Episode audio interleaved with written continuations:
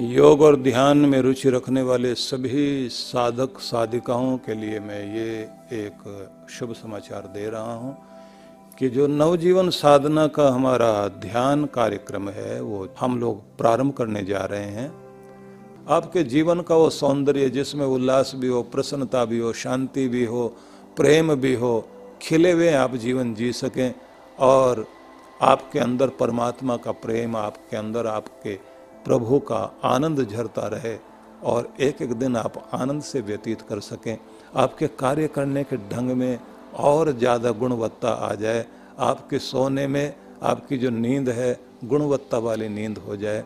आप भोजन करने बैठें, आपका भोजन भी अमृत प्रसाद बन जाए। जो जल आप ग्रहण करते हैं, वो अमृत जल बने।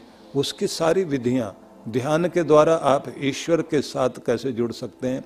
अपने आत्मस्वरूप को कैसे पा सकते हैं?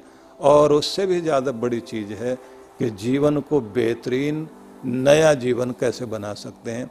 इसकी साधना ही नवजीवन साधना है। और इसके लिए हम प्रत्येक व्यक्ति के लिए शुरुआत से लेकर आगे तक ध्यान में जाने के वो सब तरीके बताएँगे, कैसे आप आसानी से चलते चलते सहज रूप से भगवान की भक्ति कर सकते हैं। इसलिए बारह